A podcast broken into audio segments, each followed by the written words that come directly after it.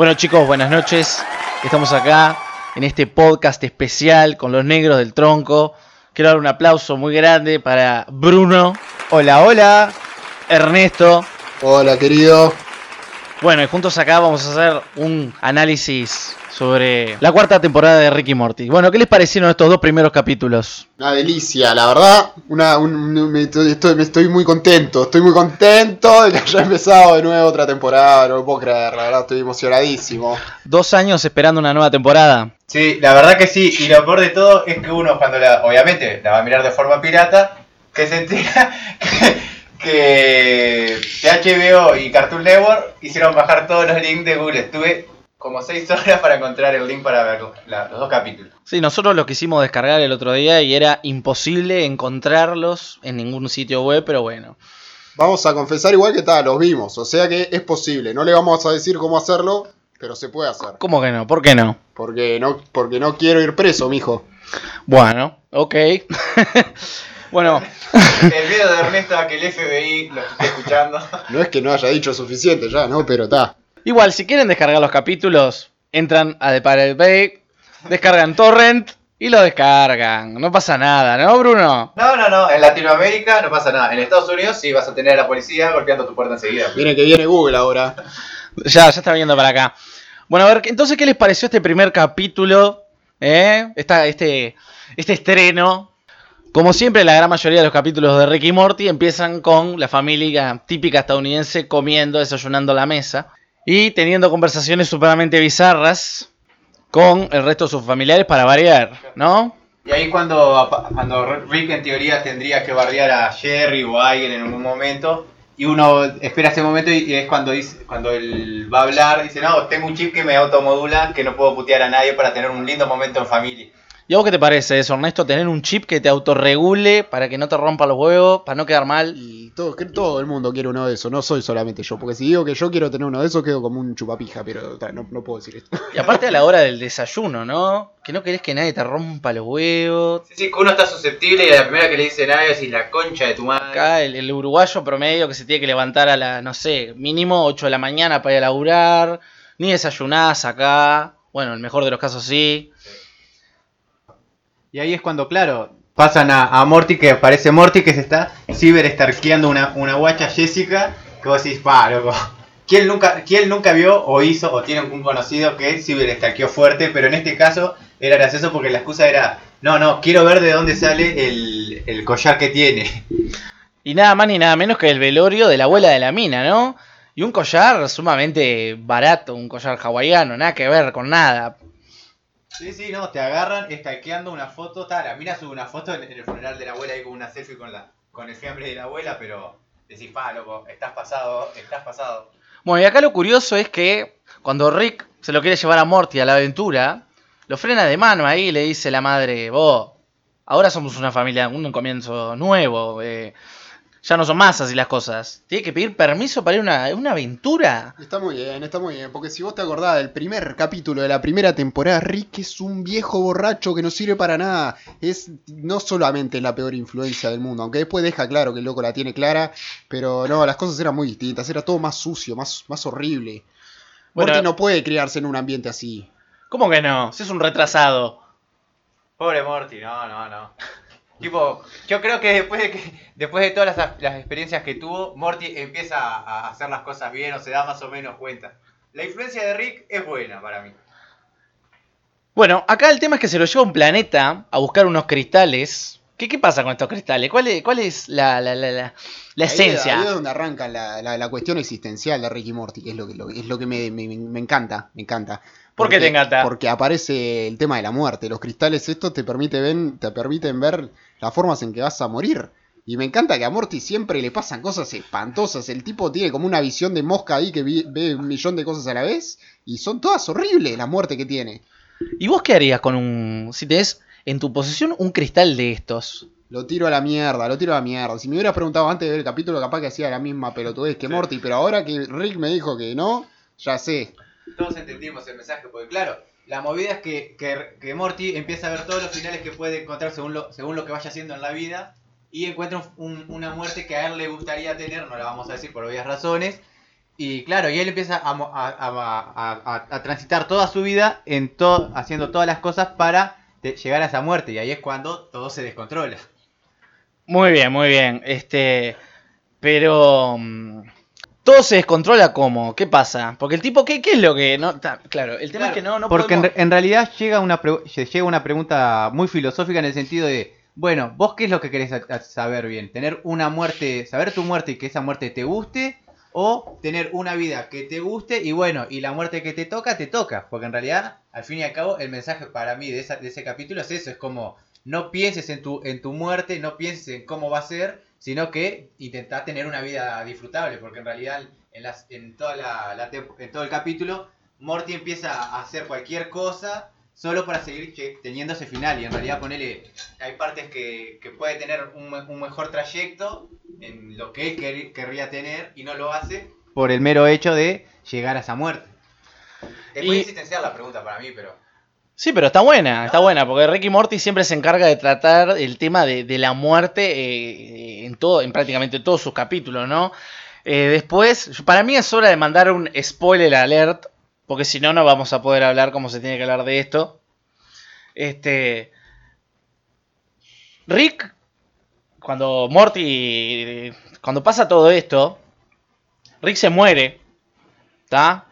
Y cuando se muere, te muestra cómo, cómo trasciende, pero cómo trasciende, mediante la tecnología. El científico loco que tiene varios clones en varias dimensiones alternativas. Entonces lo que pasa es que automáticamente cuando Rick se muere, revive en otra dimensión o en otra... En otro universo paralelo.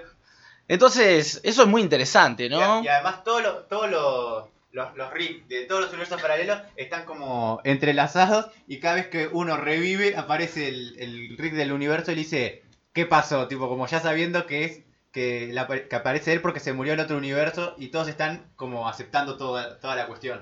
¿Y qué tenés para decirme de todas las alusiones nazi que hay en este capítulo? Porque eso está heavy. Ah, sí, sí. Cuando te das cuenta que, que todos los universos paralelos por lo general termina en un gobierno fascista, está divino. Y ahí es cuando te das cuenta. Ahí es cuando te das cuenta del privilegio de este universo. ¿Eh? ¿Eh? Pero tampoco de este universo, porque si vamos un par de temporadas para atrás, tenemos que acordarnos que este no es el universo original de ellos, ¿no? En ningún momento se dice que el universo original es este que estamos parados. Está, Ah, pero buen este, argumento. estos son los personajes que vimos siguiendo desde la primera temporada. En realidad no, porque murieron un millón de veces. Ah. Chupapija. Ganó la argumentación. Una de las cosas interesantes del capítulo es cómo Morty va viviendo mediante las visiones que le da el cristal de la muerte este y le hace caso a todo, todo, todo, levanta la mano, responde cualquier pelotudez, todo con tal de morirse con la mina, de la manera que él quiere morirse. Hasta que se encuentra con un tipo que está completamente desquiciado y lo amenaza de muerte. Entonces ahí se vuelve loco y accede a, re- a revivir a, a Rick Sí, a cambio de eh, que lo, que lo ayude. Pero no, claro, le hace esa, esa cabida en realidad. Ah, le hace la cabida en realidad en el sentido de que le dice que lo va a ayudar. Pero claro, el tipo en un momento agarra el, agarra el cristal y, y- y- y descubre la clave para el- lo que sería el, alma- el, almac- el almacén de armas de, de Rick. Y agarra las armas y se va a combatir. Y estas armas están muy buenas porque la verdad... Te, te voy a decir, porque claro, Morty siempre fue un pelotudo, siempre tuvo miedo a las aventuras. Después no me acuerdo a partir de qué temporada, como que empieza a agarrar un poco de cancha y ya la cosa se normaliza. El loco ya se mete por los portales como si fuera cosa de todos los días. Y te voy a decir que cuando vi a Morty usar las armas con tanta destreza, a, a los, a los Mysics, a mí se me ocurrió lo siguiente: Rick puede ser Morty en el futuro. Bue- buena, buena epifanía. ¡Fua! ¿Y qué pasa con... ¡Fua! ¿Qué te hay para decir del señor Mystics acá? Del, del uso que se le da. Y lo pusieron porque a to- todos amamos al señor Mystics. Entonces No, está, había que mostrarlo, había que traerlo, claro que sí. Igual está, lo mostraron así como quien muestra una foto de. de- Un cameo. Claro, y va. Pero igual te lo muestran como cumpliendo su función, ¿no? Porque lo usa para realmente darle órdenes que pueda cumplir. Y Sí, no. por supuesto, es verdad, lo usan bien, lo usan bien. Lo usan para lo que tiene que hacer. Un objetivo simple, ¡pum! Se autodestruye. Seguro. El quilombo de los Mystics eh, aparece en otro, en otro capítulo y en otros lados y tal, y ya se resolvió. Claro, y te explican ahora, ya te das cuenta que ya lo sabe usar. Sí, sí, domina a la perfección el control de los Mystics. Pero las armas que usa, desintegrar a la gente, ta, Romperles el ADN y hace que se- romperles el ADN y convertirlos en arena, ta, mandarlos a otra dimensión. O sea, el tipo, yo no sé igual si actúa él así como decís vos para hacer un Rick del futuro. El tipo está completamente enfermo por la sed, es el cristal mismo, creo que lo termina por dominar para eso. ¿No? Y claro, el loco está haciendo todo lo, lo- lo posible para llegar a la- al, al final que él quiere tener. Y eso hace que sea un, en, en el tema de las armas un crack, porque él no puede Pero- morir ahí a, a manos del ejército. Pero claro, el cristal le va diciendo qué es lo que tiene que hacer. No lo hace por cuenta propia tampoco, no está en mérito de él. Por supuesto, los problemas de, de Morty son que es un puber de mierda que está, que solo quiere morir con la mina, en ningún momento se cuestiona cómo fue que fue a parar ahí, Mm, sí, a, ese, a esa muerte de, de mierda. Es muy gracioso también ver cómo Rick va tratando de lidiar con sus yo de las diferentes dimensiones, como decíamos anteriormente, todas conquistadas por los nazis, ¿no? Hasta que llega a una dimensión donde todos son avispas. Todos No, tienen no, forma de avispa. Pero lo mejor es la anterior, cuando llega que es un, un mundo lleno de langostas que parece que es todo normal.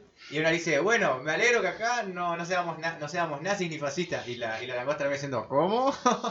Y son fascistas. Y lo matan. Y vuelve a revivir. Lo comen los perros. vos. Y ahí, ahí hay una buena referencia, creo, al anime Bleach. Porque revive como un oso de peluche. No sé si conoce el personaje Kong. Es muy interesante ver eso. Y el otro también. Cuando mira a su alrededor, todo lleno de cosas nazi. Y opta por romperse la cara contra el coso de vidrio. Y suicidarse en el momento para renacer ahora así como una avispa. ¡Mamá! Uh. En la dimensión donde todos son avispas.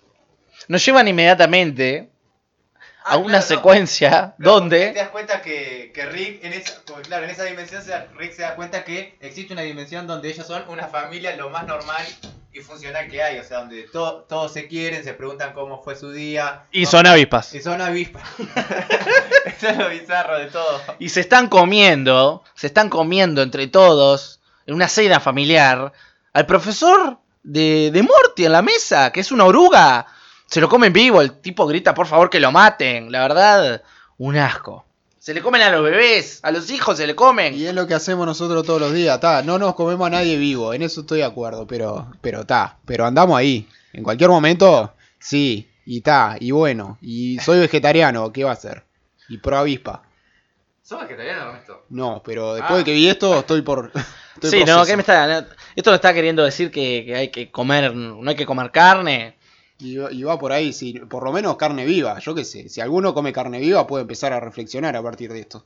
Pa, pero hay que comer carne viva con todos los problemas de, de higiene y posibles enfermedades que te puedes ganar. Porque hasta el sushi, capaz que te lo llevo, pero el resto, me hay que comer carne cruda. Pa, tenés razón, comer carne viva capaz que fue una etapa anterior. Pero y bueno. sí, ¿no? Por suerte hemos evolucionado, me parece a mí. Y bueno, y hay que evolucionar un poco más entonces. Volviendo a Rick y Morty. eh, eh, luego de usar las armas de manera exitosa, Morty se entrega al ejército, obviamente por las visiones de cristal de muerte, que le ordenan, con lo que le muestran que tiene que entregarse para tener la muerte que él quiere, que es morir al lado de Jessica. Y bueno, esta barrera, sin dudarlo. ¿Viste cómo hay que tener un guion? eh, eh, sí, claro. Y al, al final estamos relatando el coso que dijimos que no lo íbamos a hacer. Sí, sí, sí.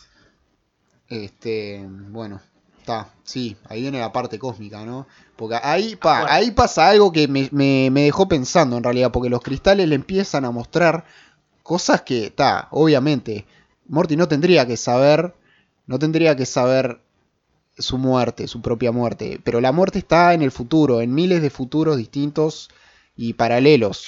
Pero cuando se compra a la jueza diciéndole las palabras del marido, es como que sabe un, pasado de ese mismo universo en el que está, es decir, un pasado un pasado lineal, único, donde se puede llegar yendo para atrás todos los pasos.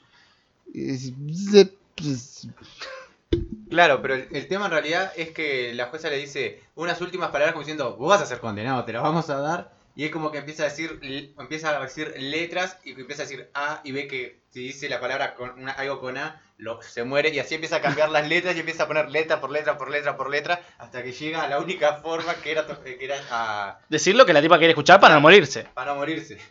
Que ahí es cuando decir, pa, la gran puta. Tiene una relación parasitaria con el cristal, ¿no? Es, eh, es Venom al final el tipo.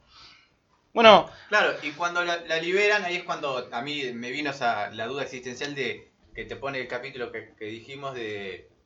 de. ah, de ¿qué, qué es lo que querés? ¿Una muerte, la muerte que vos quieras? ¿O tener un- un- una existencia mejor? Porque, que- porque, claro, viene Jessica y como que lo invita a salir para hacer algo relativamente interesante. Y el loco la mira y ve que en el cristal se ve que ve el cristal y ve que no va a morir con ella. Y ahí es cuando dice, no, no, no, gracias. Capaz que dentro de en los 40 nos podemos juntar y se va a la mierda. y ahí la tipa queda como diciendo, ¿what? ¿What? ¿Qué haces, Morty? O sea, es tu oportunidad. Viví el momento.